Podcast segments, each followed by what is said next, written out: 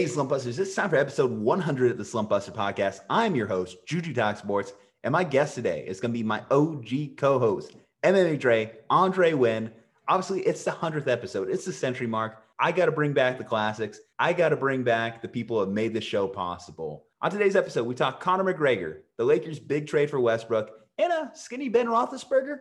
But before we do that, folks, it's time to give a shout out to our partner. Caveman Coffee Co. Caveman is a fantastic single source, single origin goodness from a company with impeccable taste and ethics. The people behind it are beautiful souls, and the coffee is delicious fuel for the never ending quest to do better, be better, love harder, and enjoy deeper. Guys, I tell you, their Nitro Cold Brew is the perfect blend of energy and refreshment in the morning. Great way to start the day. But why stop there? They have their Mammoth blends, which I highly encourage you getting. They have their hibiscus teas, which are delicious. And guys, if you use our promo code SLUMP, you get 15% off your next purchase of any of these fantastic products. cavemancoffeeco.com, promo code SLUMP. Guys, don't be a chump. Use promo code SLUMP and get yourself a case today. All right, guys, it's time for the podcast. Episode 100, Juju Talk Sports, MMA Dre. Let's get it. Let's bust the slump and let's enjoy.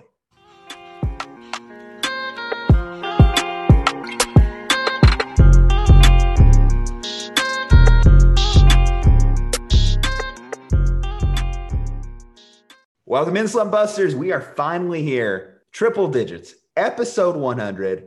Very special episode because it's not just episode 100, it's also a two year anniversary. The logical choice for my guest today is Andre Huynh, MMA Dre, my OG co host, the guy who kind of gave me the confidence to really get this thing started and uh, couldn't do it without you, man. So, welcome on. Welcome back. Yeah, what's up, Juju? Thanks for having me back. And so I'm super excited to be back on the pod. Of course, not permanently, but whenever I can be a guest, I, am always excited to be back on. And and you know, congrats to you and good luck with with your future endeavors. Uh, it's exciting to hear that you know you you've decided to hey, you're going to quit your job and pursue this as much as you can, and and that's that's awesome. I think it's super important, especially you know, do you want to work to make a living? Uh, and are you working so hard that you forget to have your life or can you mix the two? And you know it's something you enjoy and make your living off it. So i'm, I'm super proud of you. And like i said glad to be back on the pod. Well you said a quote a couple weeks ago whenever i was visiting town that really kind of like stood with me and really kind of mm-hmm. like registered in my brain uh, but that you'll never really get what you put into any job you know? And to continue doing it and working at that pace while while knowing it wasn't really my passion was something that it's just registered with me. And, in a compilation of events too that have led up to this moment finally having the confidence to say this is what i want to do. And i, I know a couple years ago like what would you first think whenever i like even threw the idea let's let's buy some mics let's get this thing going. I i know it was kind of more of like a hobby for you where it was like something that i knew like i wanted to really try and go into. Was kind of like that like thing that said yeah i'm on board yeah, no, like like you said, it was, originally for me, it was just like, oh, oh, it'll be a cool hobby. Um, you know, you and I, we we grew up at least from high school together. So I was like, it'll be a fun way to keep in touch with Juju. Who knows if we'll we'll get any viewers or subscribers or listeners? And but what really started doing it for me is we got some really cool guests that were interested, and especially the point where they started reaching out to us. So at the start of any podcast, you have to reach out to the guest and hey, can we talk to you? Would you mind coming on? Um, but by the end of our first year, we started getting uh, some really impressive guests that would, you know, offer to come on our show. We didn't even have to reach out to them, and it was just cool hearing different people's uh, experiences and perspectives. And and one of the things that you know I value greatly is you know diversity and inclusion. And I know it's a buzzword for some people, and they're like, oh, you know, he's, he's just pandering to the left or whatever it is. But I think so many people have like such cool stories to tell, and and no matter uh, what your sport is, what your background is, uh, whether you're male, female, transgender, whatever it is, white, black, Asian. Like there's so many cool stories, and I think sports has all of it. Um, and like I said, it's regardless of sports. So there's cool athletes that have amazing stories to tell in football, basketball, table tennis, right? Some ping pong world champions out there, I'm sure have cool stories. So um, that's what I what I've really enjoyed, and so I'm glad that you're able to to run with it, Juju. So you're saying I got to drop in the DMs of a tennis table champion. That's the next mission. That's the next big episode. I'm just saying, we've got the Olympics going on, and there are some impressive freaking ping pong players out there. Like they move so fast.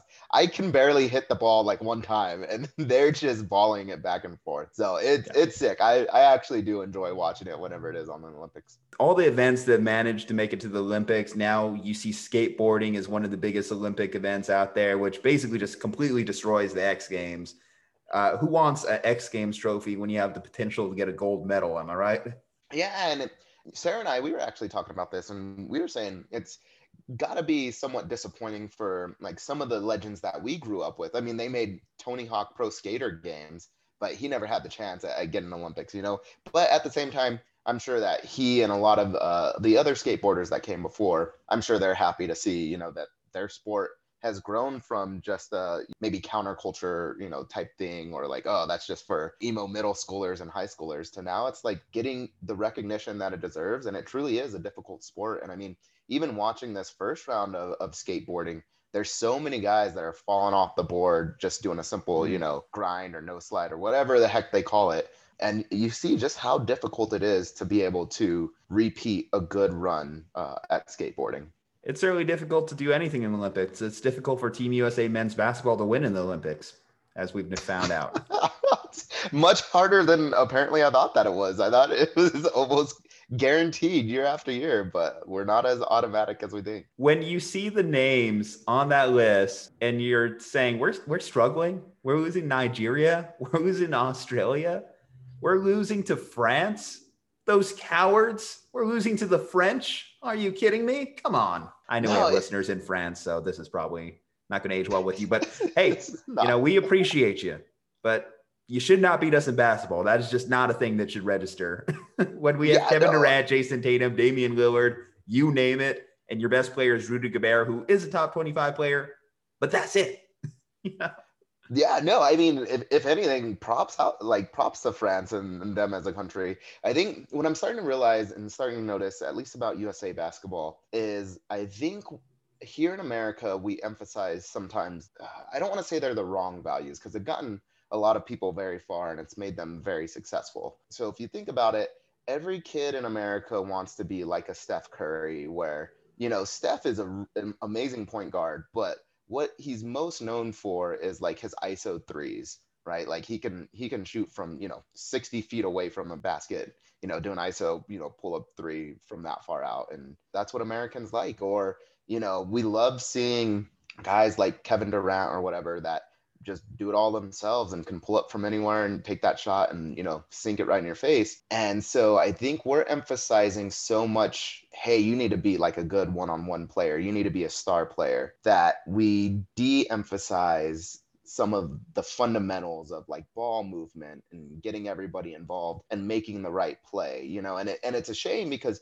you even see guys like LeBron James get beat up for it. You know, Skip Bayless who Skip, I think, is, is sometimes just a troll, just a troll LeBron James, right? And I, I, think everybody knows it and it makes for good entertainment. But there's some people that truly beat up on LeBron James, even though he usually makes the right play, even if it means he passes up on that final shot. But then, you know, like I said, here in America, we beat up on guys like that and we're like, no, you need to take the final shot. You need to be, you know, like Kobe gets glorified and I love Kobe, you know, rest in peace. Uh, Michael Jordan, all those guys are, you know, all right, I'm going to be the one to take the final shot. But then when you have a team of five guys like that on the court, you're not playing the best form of basketball. You're playing the best form of basketball for each individual. And collectively as a team, which is, you know, how you have to win, it doesn't come out well. So those are my thoughts. Yeah, I agree. I, I think probably I agree with the team aspect of it, but I would say that even if they are playing ISO ball, even if it is just individual one on one performances out there, five individual one on one performances each given night,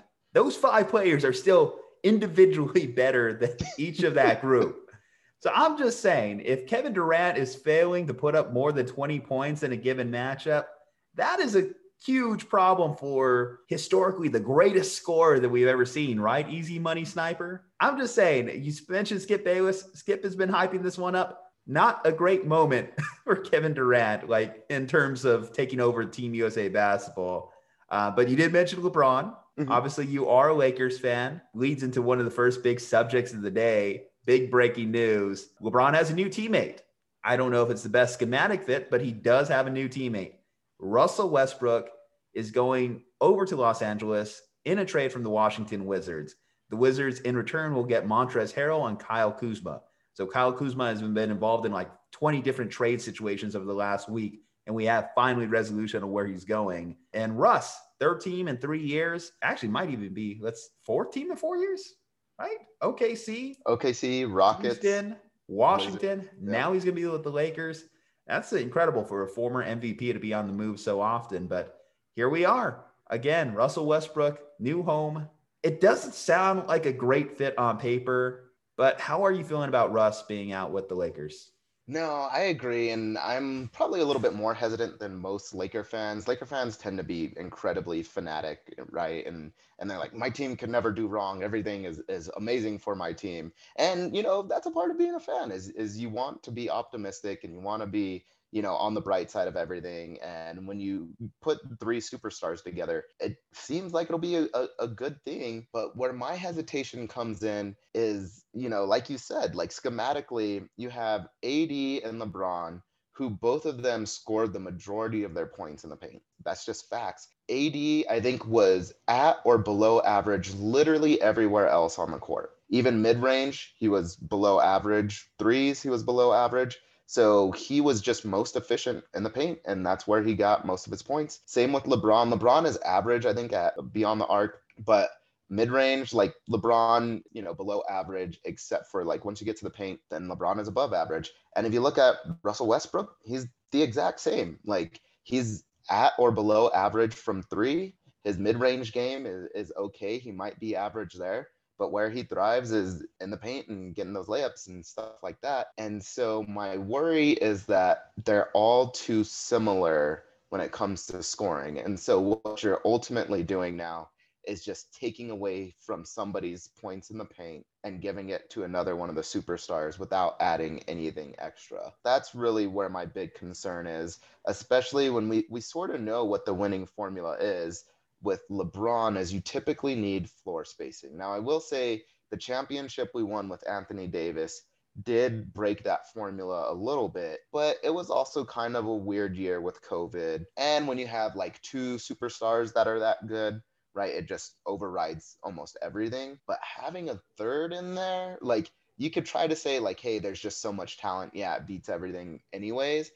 But I just I just don't see it working one thing the Westbrook is going to provide is that aggressiveness, that athleticism, better defense than they could have got from other potential trade names that were being thrown around there. Of course, Damian Lillard was a popular choice by a lot of Lakers fans and would probably been at the top of a wish list. Bradley Beal, of course, his former teammate in Washington, would have also been a perceived upgrade by most Lakers fans. The problem is, as you mentioned, it, it just you look at the construct of this team. And this may be a more casual take. I know people push back against the casuals here, but whenever you think about the idea of a couple guys in LeBron and Westbrook who both play that similar style of I want to drive and kick, I want to or I want to drive in the paint to the bucket, that does, like you said, create a little bit of a logjam. It does put some pressure on Anthony Davis to maybe swing outside occasionally more often than you would like him to.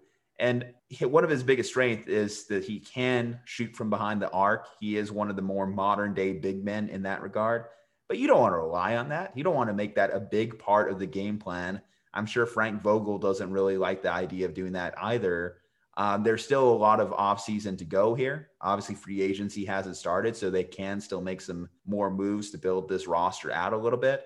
Um, but there's not uh, abundance of elite shooters out there on the market to kind of supplement for these guys' uh, lack of ability from beyond the arc. And I, I, do think that that is a little bit worrisome when you think about the Lakers' chances um, compared to the rest of the West. Um, does it really fit? And then, of course, too, the biggest factor that this team faces and was the biggest factor in the 2021 season health what are we going to get from LeBron James in his late 30s? What are we going to get from Anthony Davis in his 20s? He's still struggled to stay healthy and on the court. I think that's why a lot of people have put him in trade discussions. Similar to a Niners with a Jimmy Garoppolo, when you have a guy that just can't stay healthy, it doesn't matter how talented he is. Your greatest ability is availability. And if he's not out there on the court next to LeBron James, then that just makes that entire trade, all those assets, all those young players that they gave up from the Lakers, worthless. And I do think that that is one of the biggest things that uh, Jeanie Buss, the management has had to cope with given that they traded so much to get AD. Is there a potential move that you're thinking the Lakers could do that would make you satisfied completely with the offseason and feel good about your chances? Uh, we've heard names like DeMar DeRozan and Kyle Lowry thrown around for a potential Raptors reunion in Los Angeles. What about that? Yeah, I, I mean, I don't know if we necessarily need those two. It would be nice to have like a good, you know, floor spacing guard, shooting guard specifically. But we don't really have cap space, and I just don't see any other trades really working out. Real quick though, before I before I finish up on you know the off season, what else I think we could do? Going back to your point on injuries, Here's actually where I think there might be a bright spot with this and, and the way that things might work out altogether is the fact that we've seen, you know, two years, three years in a row now where LeBron has had to deal with injuries more so than he ever has before. If you remember, you know, the first year that LeBron was in LA, uh, they were in the fourth seed and then LeBron got hurt, and that's when we fell out of the playoffs. Even the year that we did win the championship, LeBron was in and out, in and out. Uh, sometimes, you know, he was definitely more consistent and healthy. AD was more consistent and healthy that year that we won the championship. Uh, but then this last season, both of them would be in or out, you know, just depending on the time. And AD especially uh, was hurt a lot more this season than than you know this previous season before that. And so what I think is nice is Russ provides some consistency night over night he's not known for getting injured and he's known for just being tough and playing through things anyways. And there's the chance that maybe AD and Bron aren't always on the court anyways. So if AD does go out for a week, we at least still have two superstars and I think we could still make it work with just Russ and just LeBron.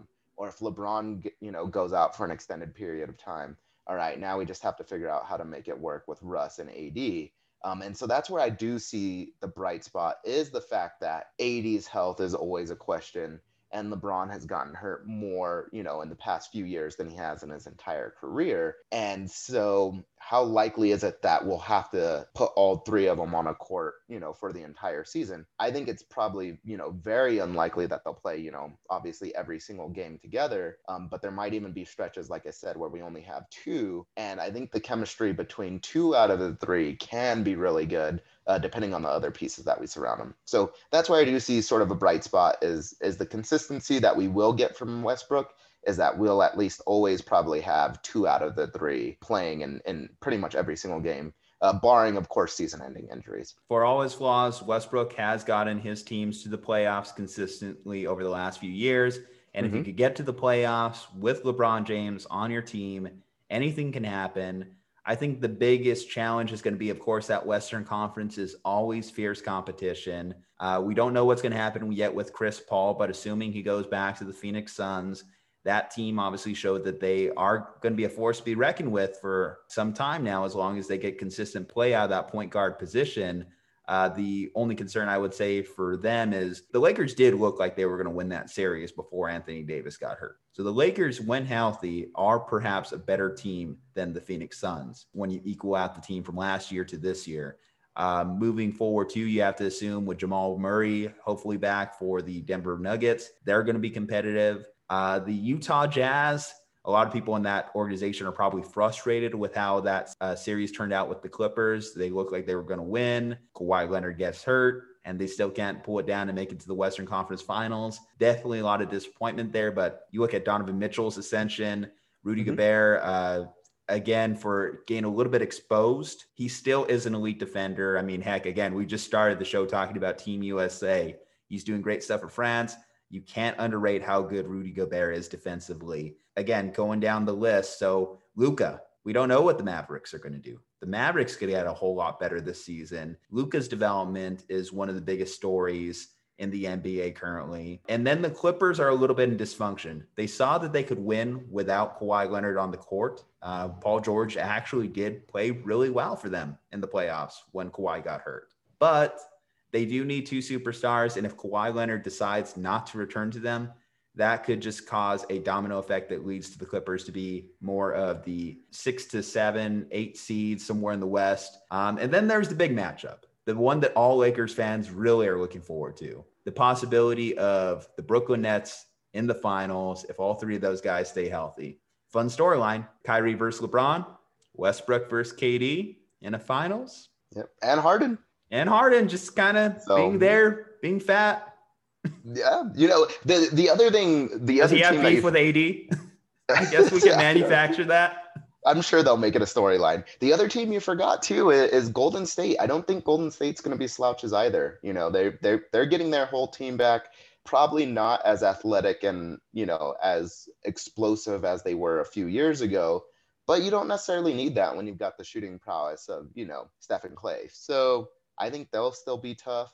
Uh, like you said, that that Nets matchup will be amazing. So that's Sarah's dad's favorite team at the moment. He's from New York, you know. So oh, what a he jumped ship. Yeah, jumped ship from the Knicks, you know. But hey, it, will be an exciting matchup. And so no, you're you're exactly right. I don't, I don't think it'll be a cakewalk, but just the level of talent that they've got, it's going to be hard to beat the Lakers. And even last season, like you said, before AD going down, I actually had the Lakers beating the Suns, and I thought they would gentlemen sweep them. I thought Suns will get one game, and that'll that'll be it unfortunately, AD went out, and and we all know what all bets were off. You know, all bets were off. I think when it does come back to your first question though about like what else can they do in the in the off season, I really think it's going to be you know I think Dennis Schroeder I've heard that Lakers have the rights to do sign and trade. So if they could do sign and trade get another like good key piece to make like a good fourth player then you know even even a fifth player is is less important at that point right? And we could we could do veteran minimums from there on out um, which is which is exactly what i'm, I'm thinking they'll probably do.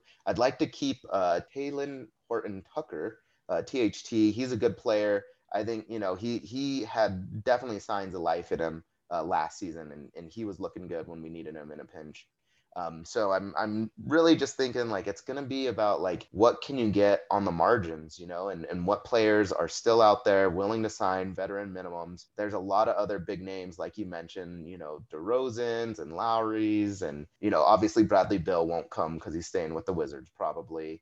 Uh, Buddy Hield was another name that was linked, but we're not going to be able to get any of those other guys, I don't think. And even another, you know, top tier, second tier player, I don't think we'll get. It's really going to be can we find good veterans that can help us space the floor that are not going to come at a premium and they're willing to take a veteran minimum?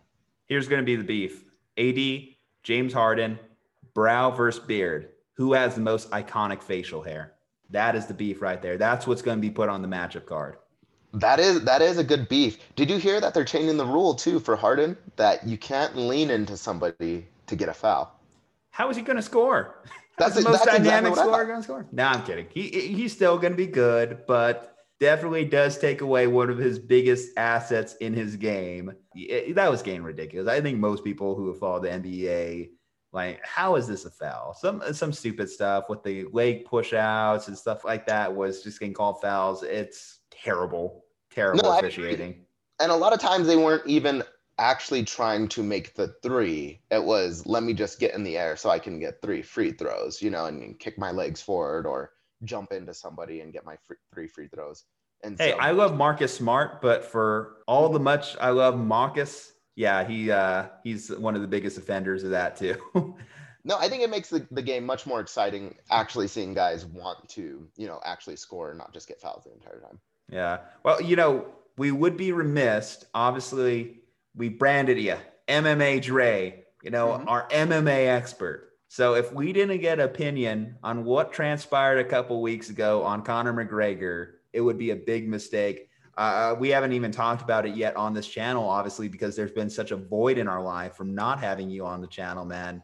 So, Conor, are people mistaken to say he's done after that fight? Because I think it's a freak injury, but I'll let you talk. Yeah, I I've actually thought he's been done probably since the Khabib fight. If I'm being honest, from a mental standpoint, I think he's been done ever since then. You know, the the Nate Diaz stuff, I did think a lot of it sort of got handed to him, um, especially in the rematch. Like, I don't think he looked that great in the rematch, but it was, you know, like, I just think stuff gets served to Conor on a silver platter. And there's something to be said about that when, you know, you've got a business to run, and that's what Dana White's doing. He's running his business, he's making money. And if you've got a cash cow, you continue to feed that cash cow. But ever since then, Conor's gone off and, you know, he, he's explored his whiskey business. He's getting fights at bars because old men tell him his whiskey's trash. I mean, he's smashing buses. And to me personally, I just don't think his heart's really been in it. And if you take a look at, you know, even his, his you know, recent victory, I think the last one was over Donald Cerrone, and, and everybody knows that Cowboy's sort of over the hill too, and probably needs to retire. He was even on a little bit of a skid before the Conor fight uh, let alone after the Conor fight. And so when your only win in you know the past few years, I think it's actually been like five years since he notched a win, has been over uh, a perennial gatekeeper in, in Cowboy Cerrone. And I love Cowboy. It's not a knock at him. He just never won the championship, and he was never good enough to win the championship. Um, but he was always good enough to be you know top five. And so when you beat somebody that's always a gatekeeper, never championship level and that's your only win in the past five years, to me, like it's hard to say that no, you're not done. And I think that the game has passed them up. At a smaller weight class, back when Conor was at 145, he had such tremendous power on the feet. He used some really interesting, funky movement and motion on his feet that, in some ways, it almost mesmerized his opponents and he was able to put it together with his reach and his power and and dominate down at a lower weight class. Now that he's gone up, you know, 155 and above, he doesn't have that reach advantage that he normally does. And his power is maybe comparable to everybody else. And when your power is comparable to everybody else, you're at a bigger weight class, you don't have a reach advantage. That means your skills have to be better than everybody else. And you can make the argument that, yeah, on feet, he might still be better than a lot of fighters, but it's MMA and it's well rounded. And so you've got to worry about takedowns, takedown defense, grappling on the mat. And so I think that just everybody else has sort of just transcended his skills and his talent. And I just don't think he has the drive anymore to get better to be able to stay at the at the top tier. And so I think he's still probably a good fighter. I think he'll recover. He might come back and get another win, but will he be a champion again? I don't think so. I think though that you're kind of underrating him in this this sense. Just because to say that he doesn't have that mental drive, I kind of don't believe you in a, this respect. The guy has been printing money for years. He is far and away the highest paid fighter in the UFC. And yet he's still taking the chance and the opportunity to go out there and accept a big money fight. And not a lot of people would still do that. Obviously, when you talk about a killer like Dustin Poirier across from you, um, it, it's not something that I, I, think too many people who are satisfied and content would do. So I, I do think that that fighter spirit is still in Conor. And when it comes to the fight against Dustin itself, he did make a mistake. He tried to grapple. That is obviously not Conor's strong suit. Uh, when he went for that guillotine, it was clear that Dustin had the advantage there, was able to work his way out, and then just punished him with those just brutal elbow shots. But even then, Conor still got his licks in too. He was able to get a really strong kick going on from guard. And I, I do think that it had that fight played out a little bit more, we could have seen some more um, adjustments, um, some more gamesmanship as Conor was starting to fill out that fight. It's a shame. I, I, feel we got robbed of the rest of that fight. And I do think that it could have been one of the better fights of the last couple years, um, especially for Conor, especially for Dustin had um, it not ended in the fashion it did. Are, are you excited at all for the potential of Dustin versus Conor 4? Yeah, so um, I guess let me counter a few things that you said. And and so here's why I still also think that he doesn't have the drive or the passion that he normally does. And I think, you know, to articulate this, I think Conor thought Dustin 2 was going to be an easy win. And that's why I think Conor was willing to take that fight. Because Conor, he got starched against Khabib. And if anybody can get like an instant rematch, it probably would would have been McGregor. I know that there was things going on with Khabib's father dying and, and things like that. And so it never happened. But you never see Conor when he gets completely dominated like that, you never see him ask for a rematch. He asked for a rematch with Dustin, in my opinion, because Dustin was on the rise. So Dustin had had a few good wins. And so Conor thought, hey, this will probably go like the first match or the first fight, and I can still say that, yeah, I've I've still got it because Dustin's been going up, you know, up the ranks of lightweight. That didn't happen in the first fight, and then I think, you know, of course, there's always big money when it comes to rubber matches. So there's always big money. Like think about the Nate Diaz loss that that McGregor had. Everybody I think would still pay a whole lot of money to see, you know, Diaz and McGregor 3 just because it's a rubber match. And I think it was the same thing. It's like, oh, now it's one and one. You know, Dustin has one, Conor has one. Yeah, we want to see three. But in my opinion, I just thought like Dustin just dominated from from start to finish. And people were saying like, "Oh, he got a few good good looks in." In my opinion, the only reason that McGregor went for a takedown is I think he was gassed. I've never seen McGregor go for a takedown, and logically, I don't understand why McGregor would even try to take down a BJJ black belt when McGregor knows that you know it's not a strong suit. And maybe you could just say like his camp is just running out of ideas, or like that was a stupid call on his camp's part. Maybe uh, I think Kavanagh is his coach's name maybe Kavanagh was was telling him, hey, go for a takedown, try to mix it up and surprise him and catch Poirier off guard. But it's almost more dangerous to have a Brazilian jiu-jitsu black belt on their back than you know it is to be underneath them. And and so just to me, like I I just don't understand. Like I don't think it was intentional. I think it was out of desperation. And a lot of it is you can tell that McGregor gets gas still, you know, come first, second round. And so the game plan to beat McGregor is pretty simple. You make sure that you can make it out of the first and second round. You know, just don't get knocked out within that time.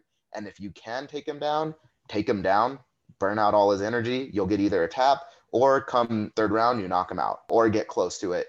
At, to the point where you can get him on the ground anyways. Again, I don't know if McGregor has the heart that he once did, especially like seeing him get gassed that early and like I said, get desperate that early. And no, I don't look forward to a Dustin and Conor four just because I think Poirier has passed him. And I think if we run this fight a hundred times, I think Dustin wins 99 out of those 100 times from here on out. 99 out of 100. You're willing to make so. that bet, huh? I, I think so. I honestly am. Like I think Dustin has has passed him. Now, granted, Conor still has power. Like I said, everybody always has a puncher's chance, but I don't think Conor's power has increased that much from when he was down at flyweight to where he's at now at lightweight. But I think Poirier being up a little bit more and cutting less now has more stability and a better chin. Because when you do that, you're more hydrated uh, you, you know you've just got more fluid in your brain literally right? You've got more water in your brain. You can bulk up a little bit and strengthen you know the muscles in your neck are what help stabilize your chin a little bit more and your shoulders and all that. And so i think dustin can now hang with the power of a lot of the lightweights including mcgregor but like mcgregor just doesn't have as much. And like i said i just don't think mcgregor has the heart anymore I don't know. I mean, there's no doubt about it. Dustin Poirier would be the favorite in this next matchup. They said it's pretty much as done a deal can be. However, to say he doesn't have a heart, man, the guy had a broken leg, and you could say it's just showmanship here, but the guy's yelling at Poirier, yelling at anyone that listen. Your wife's in my DMs, all this stuff, and I, I just feel as though the guy's got balls, man at the base minimum, the guy's got balls. And I, I, think that that counts for something. That tells me that he still wants to be in that octagon and he doesn't have to be.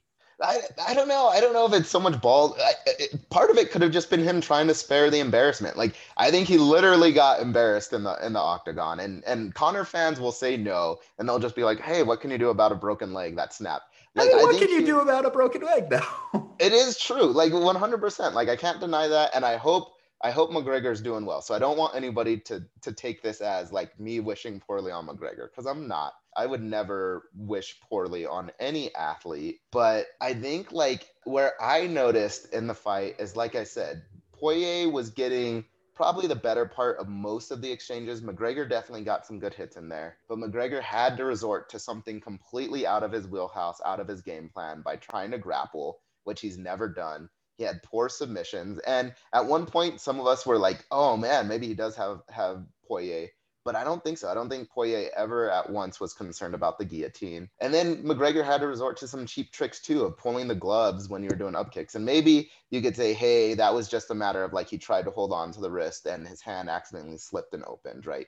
Because I, I understand that as somebody that's done, you know, combat sports, things get slippery, your hand opens and, and you just get caught or something.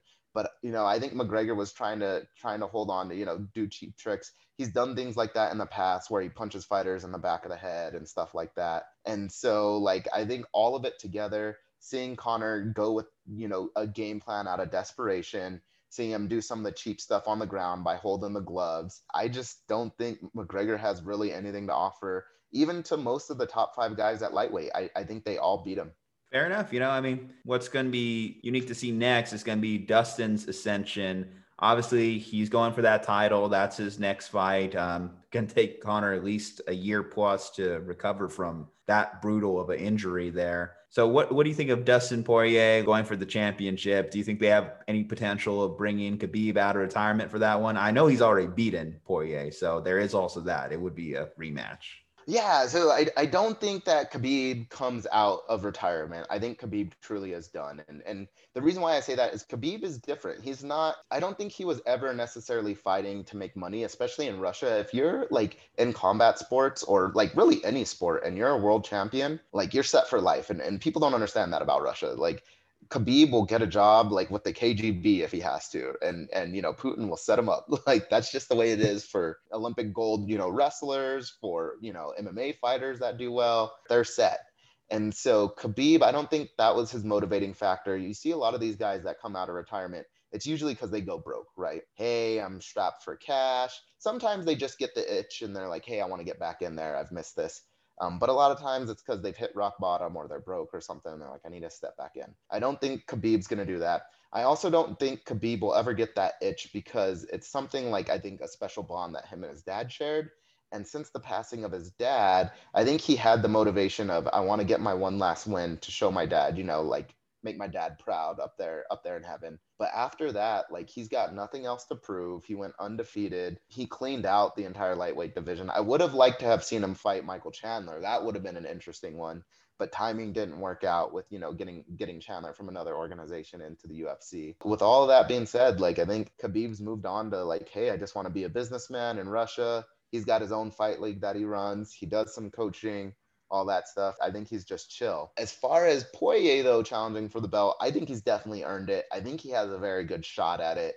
I think Oliveira's smoother, in my opinion, and a better technician. And that might be where he can beat Poirier. But I've heard a lot of people that say, hey, we think Poirier is, is the true number one. And maybe it happens. So I'm, I'm kind of 50 50 on this. I'm leaning still a little bit Oliveira. I just see like lot of really, really great technical things from Oliveira, but you never know. And I'm, like I said, happy for, for Poirier to get that championship, uh, at least the, the opportunity to fight for it. Do you at least give Conor favorability against Jake Paul? Come on, man. Okay, Jake Paul, absolutely. Like if, if that's a fight that I that does materialize, I not only give Conor, you know, the favorite in that, I actually wouldn't mind seeing Conor win. Uh, I am not a particular, you know. Who do you hate fan. more?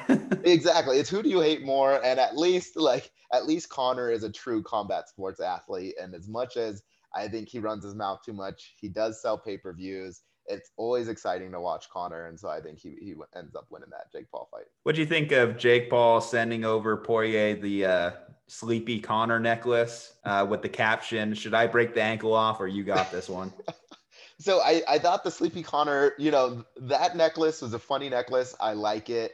I just thought it was a little tasteless after Conor breaking his. I never wish bad on any athlete as much as I might hate him. And seeing that Conor broke his leg and that's how the fight ended, uh, I did think that that was a little bit poor in taste. But you know, you get funny jabs, and and that's what happens when you're Conor, though, right? Is like Conor's always taking funny jabs at people, regardless of of their situation, regardless of of their health. And like Poirier said, you know, karma's a mirror, and that's sort of what what I think ultimately happened is now people make jokes at the expense of McGregor. Yeah, I think what Conor really did with his post-fight interview is save himself from being a forever meme in the same way Anderson Silva never escaped his leg-breaking incident.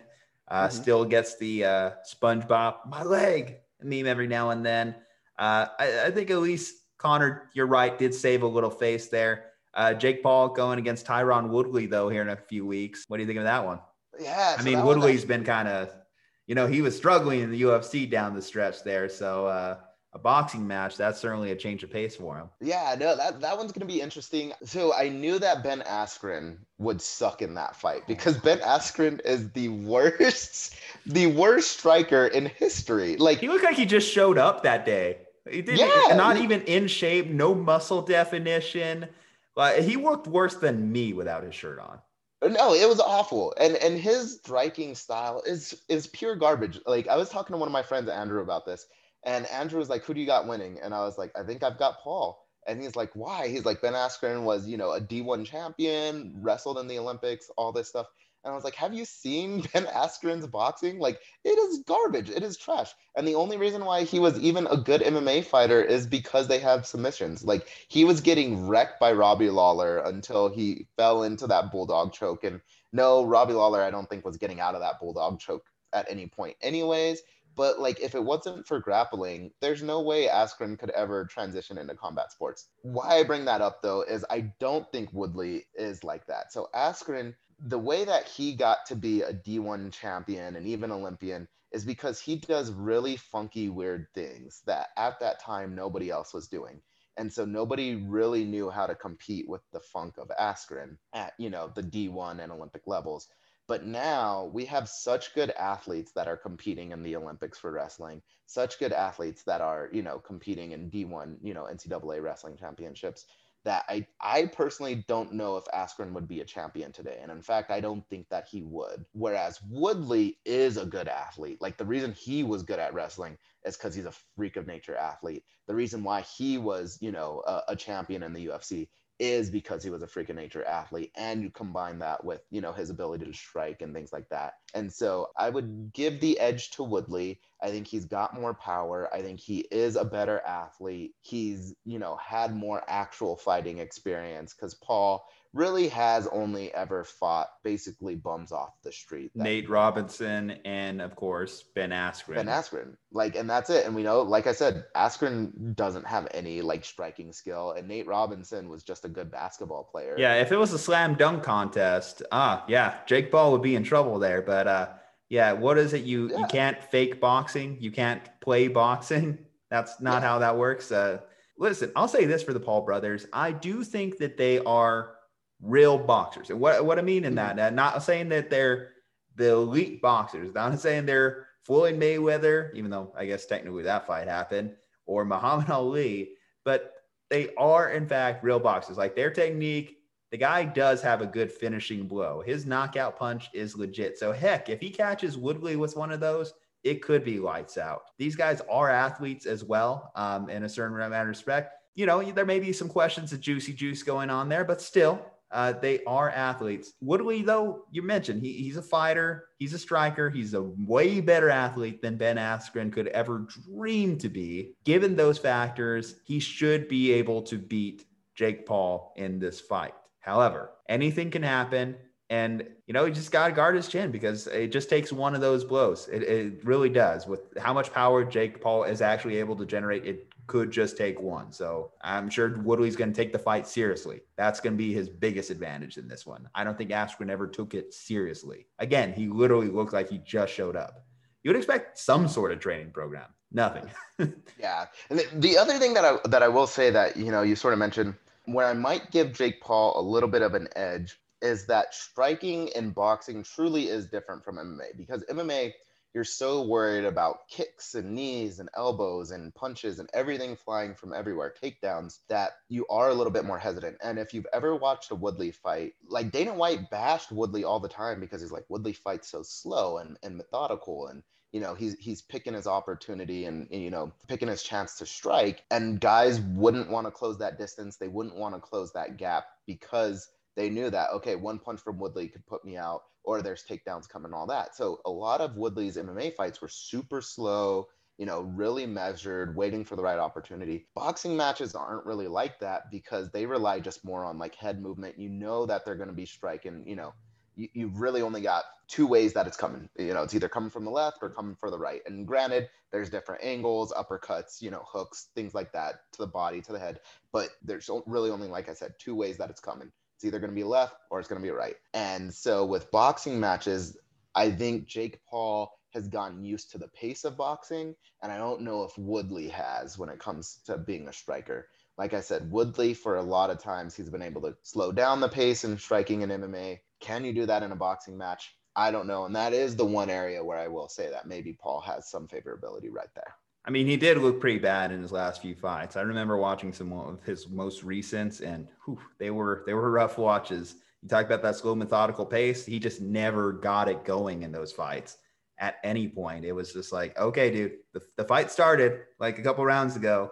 Let's get into this. And um, you kind of understand uh, Dana White's frustrations a little bit. Okay, Dre. Well, we've talked about people being done. We've talked about people coming in in good shape and bad shape.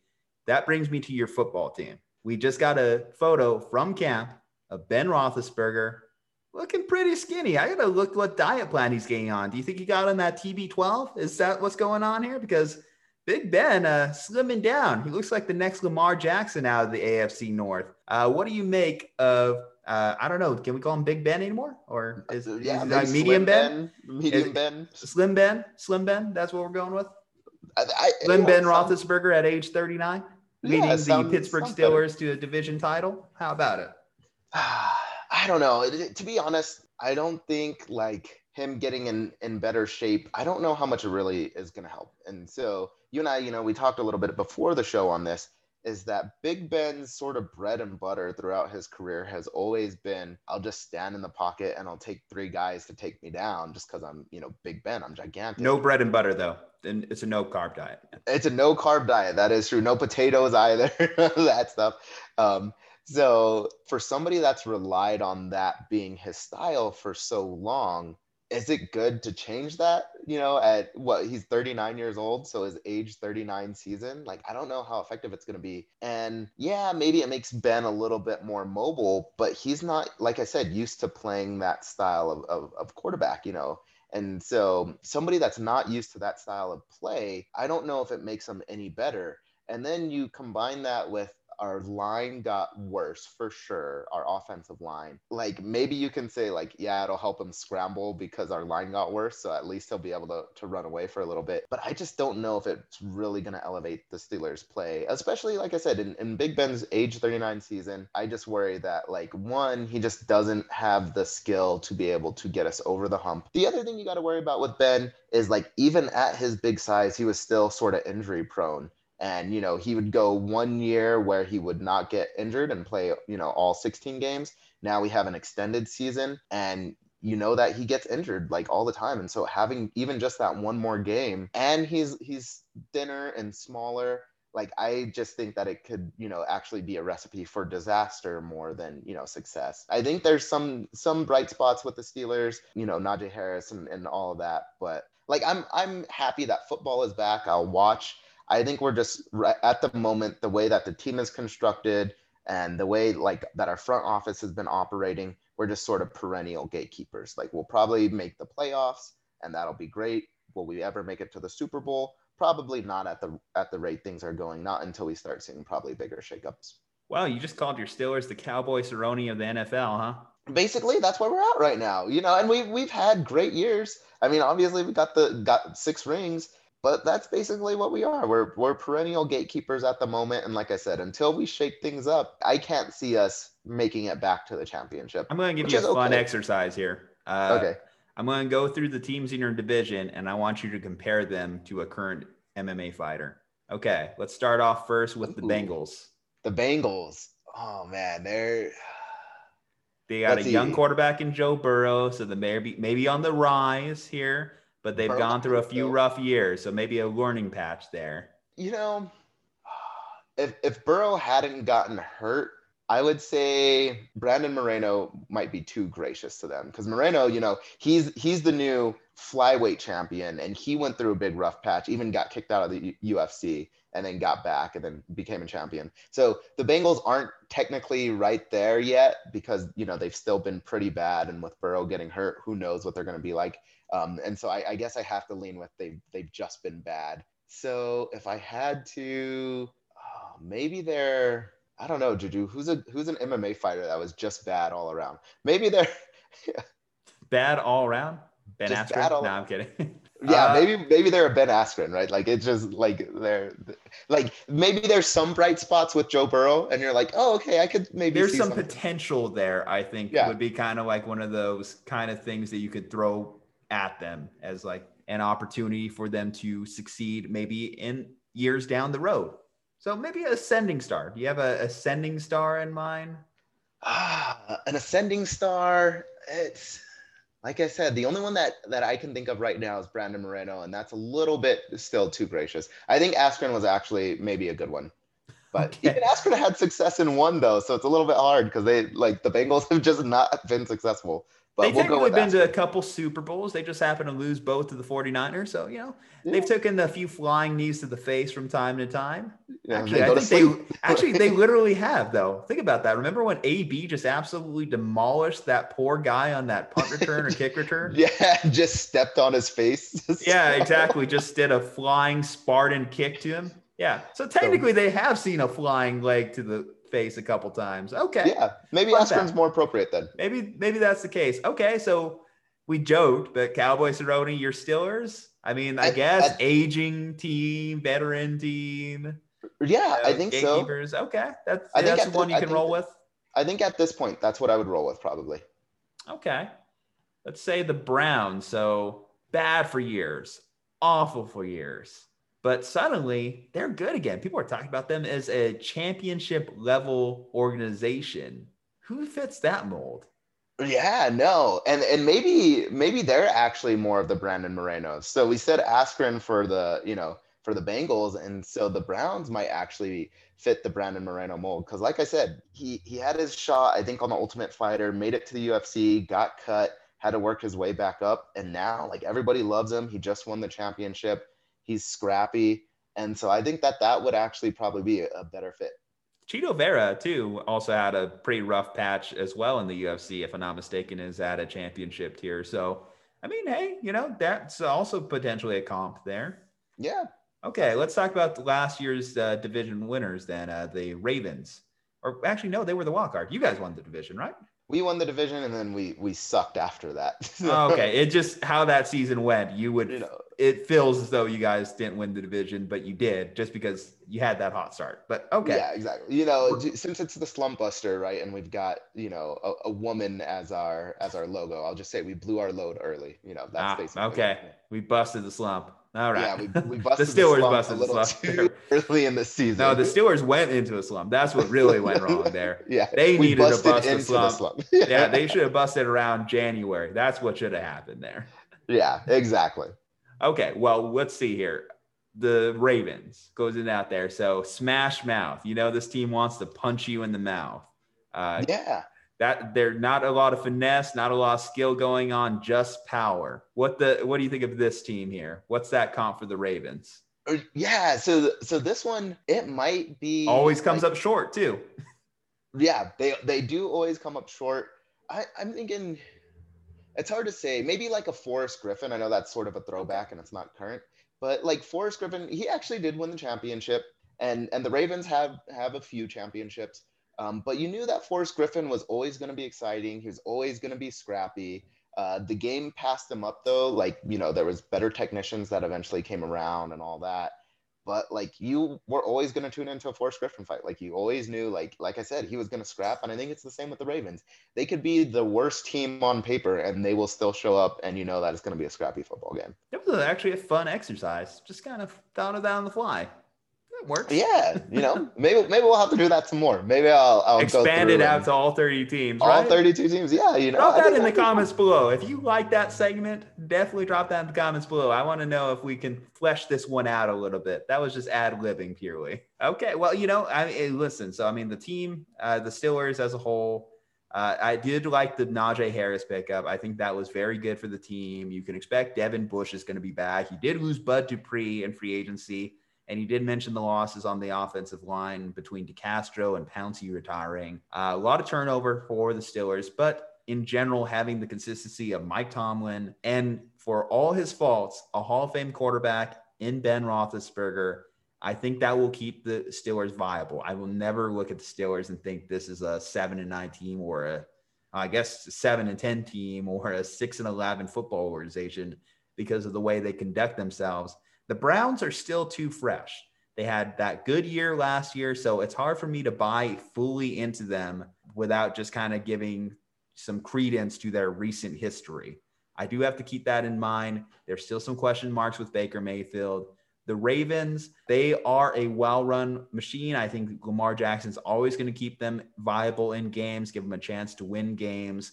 And I think that the record at the end of the year is always going to be as long as they got that combination of players, coaches, I think they'll always be a playoff team. It's just for them, the question mark can they take that next step, get over that hump? I, I think what a lot of Steelers fans are really worried about is do we have the worst quarterback in the division now with Joe Burrow, with Baker Mayfield, with Lamar Jackson, this youth movement going on? And I, I do think that that is one of the biggest uh, concerns that someone like yourself is experiencing here. But I think, you know, the fact that Ben took this offseason seriously, I think it's a good thing. I, I think that it's good for the organization uh, because you look at a guy like Tom Brady, one of his big things is pliability, being flexible. I don't know if you necessarily need to be that big physical quarterback that Ben was back in the day because defenders can't be as rough for quarterbacks anymore. I, think that that is to his advantage. Yes, when you scramble outside the pockets, it, it's anyone's game. You're subject to any uh, punishment you face when you escape that pocket.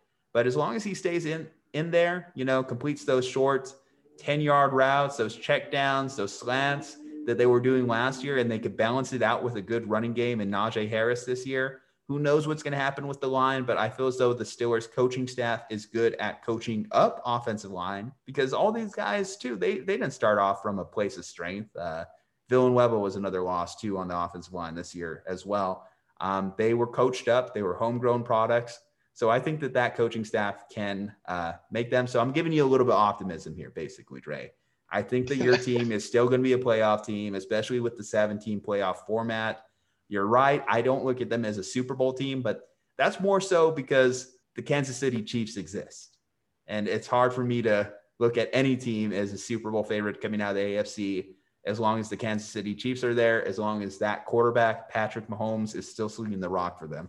Yeah, no, I, I mean, I think you're exactly right. I, I think we'll make the playoffs, even with our division getting tougher. So our division might be the toughest in the AFC. I know there's that that West is pretty tough still. I think, you know, like I said, I think we're just going to make the playoffs. And if we make it to, you know, the, the, the AFC finals and the AFC championship, I'm satisfied with that. I don't think that we're going to be Super Bowl contenders. And, you know, Juju, you, you talk about the youth movement that's going on, you know, in our division. And I think that's a big, a big factor is what is going to be our, our answer to once Big Ben leaves? Dwayne Haskins. We haven't been able to find that answer. I don't think Dwayne Haskins is it. Didn't he get arrested or something too? Yeah, it's been. Or no, it was he got assaulted by his uh, wife, his baby mama or whatever. His wife, yeah. Rough so, incident. Not a great week for a Pittsburgh Steelers quarterback there. No, I mean, and and that's the thing is we've we've tried so many, you know, so many times to find an answer for what do we do life after big ben? And and we just haven't been able to find that and it's unfortunate. And and granted we've also been drafting quarterbacks later in the draft or we're trying to pick up people's seconds right like a dwayne haskins. And and so maybe you know we have to bite the bullet and if we get a good enough draft pick maybe we take a, a, a first round quarterback or something um, but that's the other thing that's difficult is we're never going to be at the top of the first round either because we perennially, like I said, make the playoffs. And I'll take that over perennial losers any day of the week. Trust me. But yeah, we're, we're sort of just stuck in this limbo where I don't know if we'll ever get a good enough talent at quarterback to replace Big Ben just because we consistently win. But that means we'll also never win the championship. And that's okay though. Like that there's only one champion per year anyways. So I'll take it you have such a way of looking at life, Dre, that uh, it's so even killed. But I think that's also saying you have seen your Steelers win two Super Bowls in your lifetime. I've seen my Niners lose two Super Bowls in my lifetime. So you can afford to be a little bit, ah, you know, if they win, fine. it's like one champion each year. But I'm just internally burning inside. I'm like, I'm just thinking on the six yard line against the Ravens, up 20 to 10 with seven minutes to go Dre's over here talking about ah, you lose the Super Bowl, eh, whatever. you know, it's no big deal. What you know, Dre, I'm hurt now. I, I, I think I'm. you, thanks, Dre. You have to end this podcast on such a negative note. God, I'm bless. sorry, dude. This is what privilege this is. hundredth. this is sports privilege at its finest. Sports you know, privilege. Like. Yeah, you have the Lakers. You have the Steelers. Here, you don't even have. Well, at least at least you took a concession on your baseball team by picking the Angels and not the Dodgers. So at least yeah, you said, exactly. you know what, I, am going to handicap myself a little bit here and take the most mediocre baseball team I possibly could. So See, you can't say that I'm a bandwagon fan with that one. You know, like there's. I certainly can. I certainly can. But anyway, Dre, you know, it was good having you on, man. But uh, thank you for swinging by. Before this was just the Slumpbuster. It was the Slumpbuster with Juju and Dre, and uh, you were as big a part of making this thing a thing as possible. So whatever you're working on, obviously you're working on getting married. So congratulations to you. Congratulations on your nice, beautiful house. You know, if I'm ever in Albuquerque, you know, we're going to do some live recordings. If there's a big UFC fight, you know, that's going to happen. Uh, closing thoughts, big No, one hundy.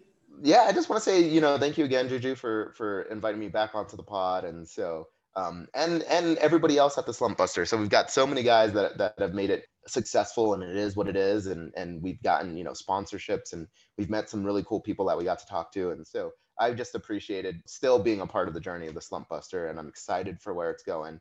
Um, so best of luck to you, Juju, uh, and to all of our listeners, as always. Thank you. We we appreciate you. All right, guys. while you're listening. Did 100 episodes. We got 100 more coming and 1,000 more coming. And we want you to be a part of that ride. So you got to hit that subscribe button. You got to leave that five star review on iTunes. Leave a like on this video if you're watching on YouTube. Leave us a comment. Let us know what you think. Tell us some of the good things we are doing, some of the things we could do be, be doing better. Let us know in the comments below. Uh, check out our partner, cavemancoffeeco.com. Come on, don't be a chump. Use promo code SLUMP and save on your next purchase a delicious cold brew coffee from cavemancoffeeco.com. Promo code SLUMP. Guys, I need you to stay safe, happy, and healthy, and we'll see you on episode 101.